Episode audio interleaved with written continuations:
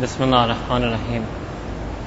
Yesterday the branch of Iman that we covered was Tahara. Today the branch of Iman is Salah. As-Salawat al-Khamsa, the 5 daily prayers, the 5 fara'is, the established Salah are also a branch of Iman.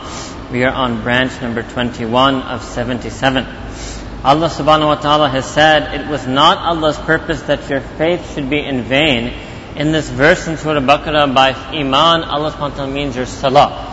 So because of this, the Mufassirin, because they have taken that Allah has said Iman and meant Salah, therefore Salah is part of our Iman, Allah subhanahu wa ta'ala did not want for our Salah to be in vain. In another verse, obviously, وَأَقِيمُوا الصَّلَاةَ وَآتَوُوا الزَّكَاةَ, an oft-repeated refrain in the Qur'an, and establish, make qa'im the Salah and give out the Zakah. And the next verse in Surah Nisa, إِنَّ الصَّلَاةَ كَانَتْ عَلَى الْمُؤْمِنِينَ كِتَابًا مَوْقُوتًا, that verily the salah has been prescribed on the believers at set and appointed times, mawqut, at particular awqat. Sayyidina Jabir radiallahu anhu narrates that Rasulullah sallallahu alayhi wa sallam said that, that which separates a person from shirk and kufr, separates a shirk from shirk and kufr, is the salah. And this is in the narration of Muslim. Imam Bukhari and Imam Muslim write that Abdullah ibn Masud radiallahu ta'ala anhu said, I once asked Rasulullah sallallahu alayhi wasallam which action was most beloved to Allah. And the Prophet ﷺ replied, the salah at its correct time. I asked what came next, what is the next beloved action to Allah? He said, kindness to parents. I asked him what came after that. He said, jihad fi sabilillah, jihad in the way of Allah subhanahu wa ta'ala. Bukhari and Muslim also relate from Sayyidina Abdullah ibn Umar radiallahu anhuma that the salah is 27 times more meritorious, more rewarding when it is said in the jama'ah, in the congregation. Imam Muslim relates on the authority of Sayyidina Uthman radiallahu ta'ala anhu that Rasulullah sallallahu alayhi wa sallam said that whenever a farz salah, whenever the time of a farz salah comes to any Muslim and he performs his wudu, his humility and his bowing properly, these things atone for all of his previous sins, and this will hold true for all time.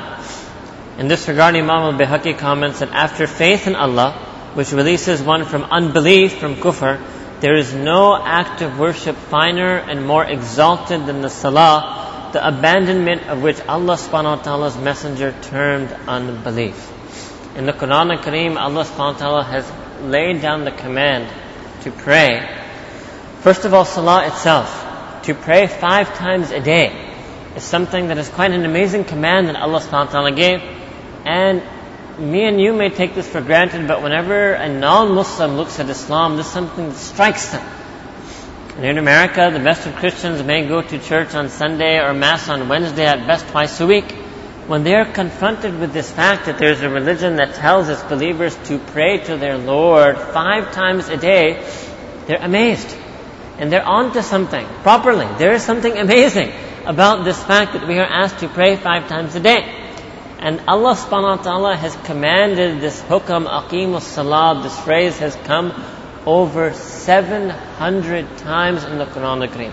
Over 700 times, Allahu Akbar. Nothing even comes close to that. There's nothing that's 600 times, 500 times. I don't know what number the number 2 command would be. Nothing even comes close. Aqimus salah, iqama, to iqam, to make something qa'im, means to firmly establish the salah in our lives, means to anchor our lives in the salah, such that we should view the salah as the asl period of our life, and everything we do in between is ghair asl. The dunya is an interruption from our asl state, which is salah. But we are so embedded, we are so qa'im in the dunya that we view salah as an interruption from our dunya.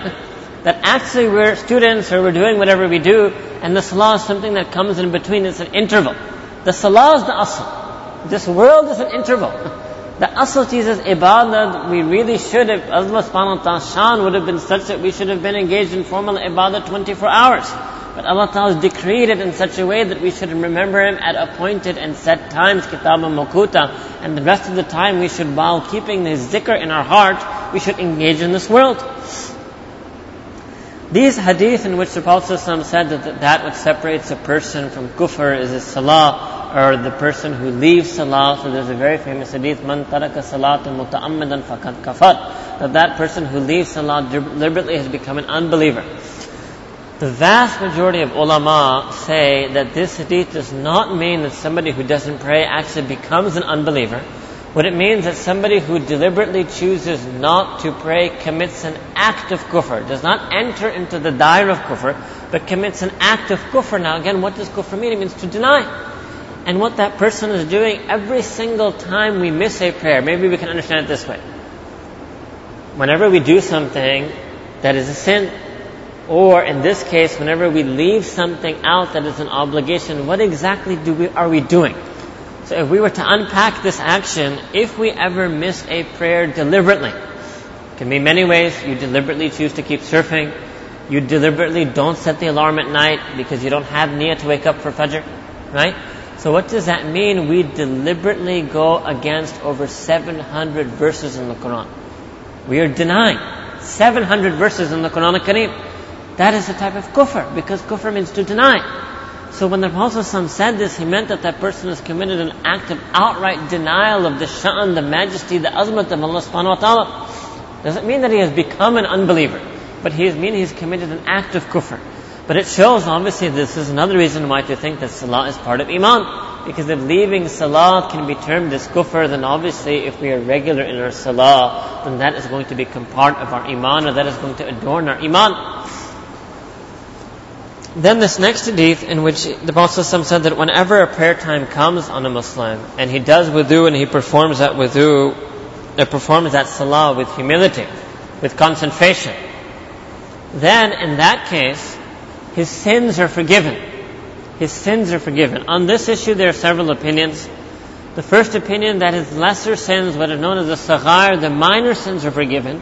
But the kaba'ir, the major sins, cannot be forgiven unless he makes actual istighfar and tawbah for those sins.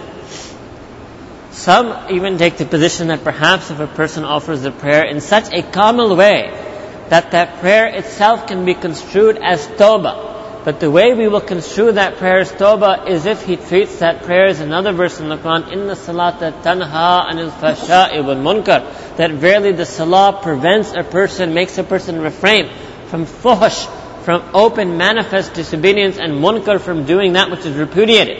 So if he prays a salah like that, and afterwards his life is a life of tawbah, his life is transformed, then we will say that that salah was qaim maqam tawbah, was like his tawbah, and such a salah even then was able to forgive for him the kaba'ir, the enormous sins.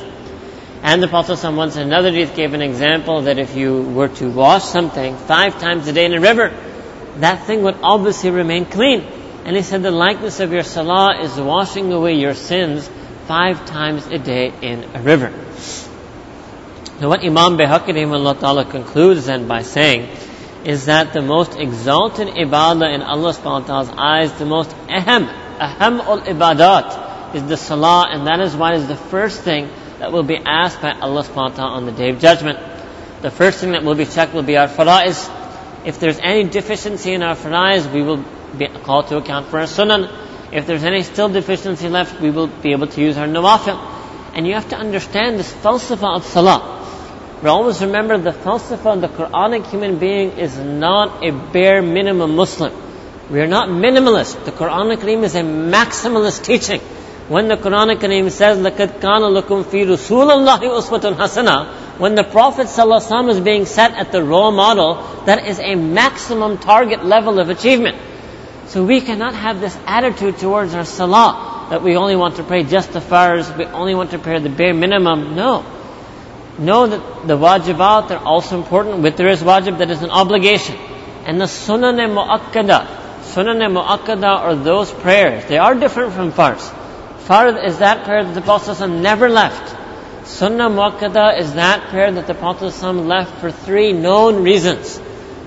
Number 1, suffer when he was on a journey. If any one of us is on a journey, we can drop the sunnah muakkada. Number 2, maraz, when the Prophet ﷺ was sick, when he was ill. Anybody who is sick or ill or in pain can drop the sunnah muakkada.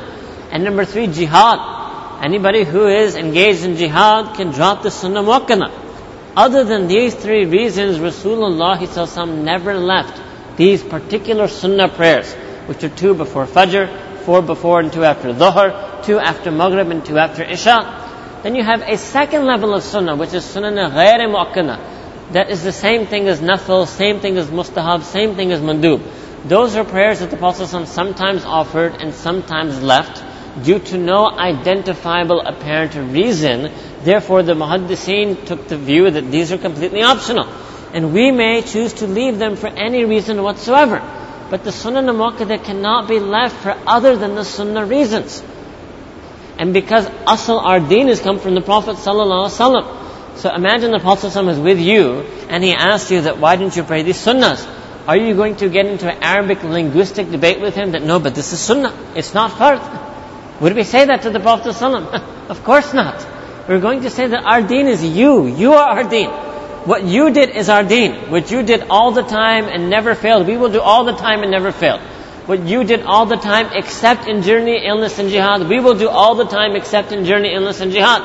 What you did some of the time at your own will, at your own discretion, we will do at our own will, at our own discretion.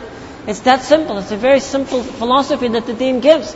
That is the barakah of having Rasulullah sallallahu alayhi wa sallam. And know that your sunnahs is what's going to protect your fara'is. It's like constructing a boundary, a protective boundary wall around your farz. That person who does ihtimam of his sunnahs, it becomes inconceivable for him to leave farz. And that person who never prays the sunnahs, sometimes they leave the farz, because there's no protection around their farz. So may Allah subhanahu wa ta'ala make us people who establish the salah in our lives, such that our salah also becomes such a salah that prevents us and keeps us from refraining from the fosh and the munkar.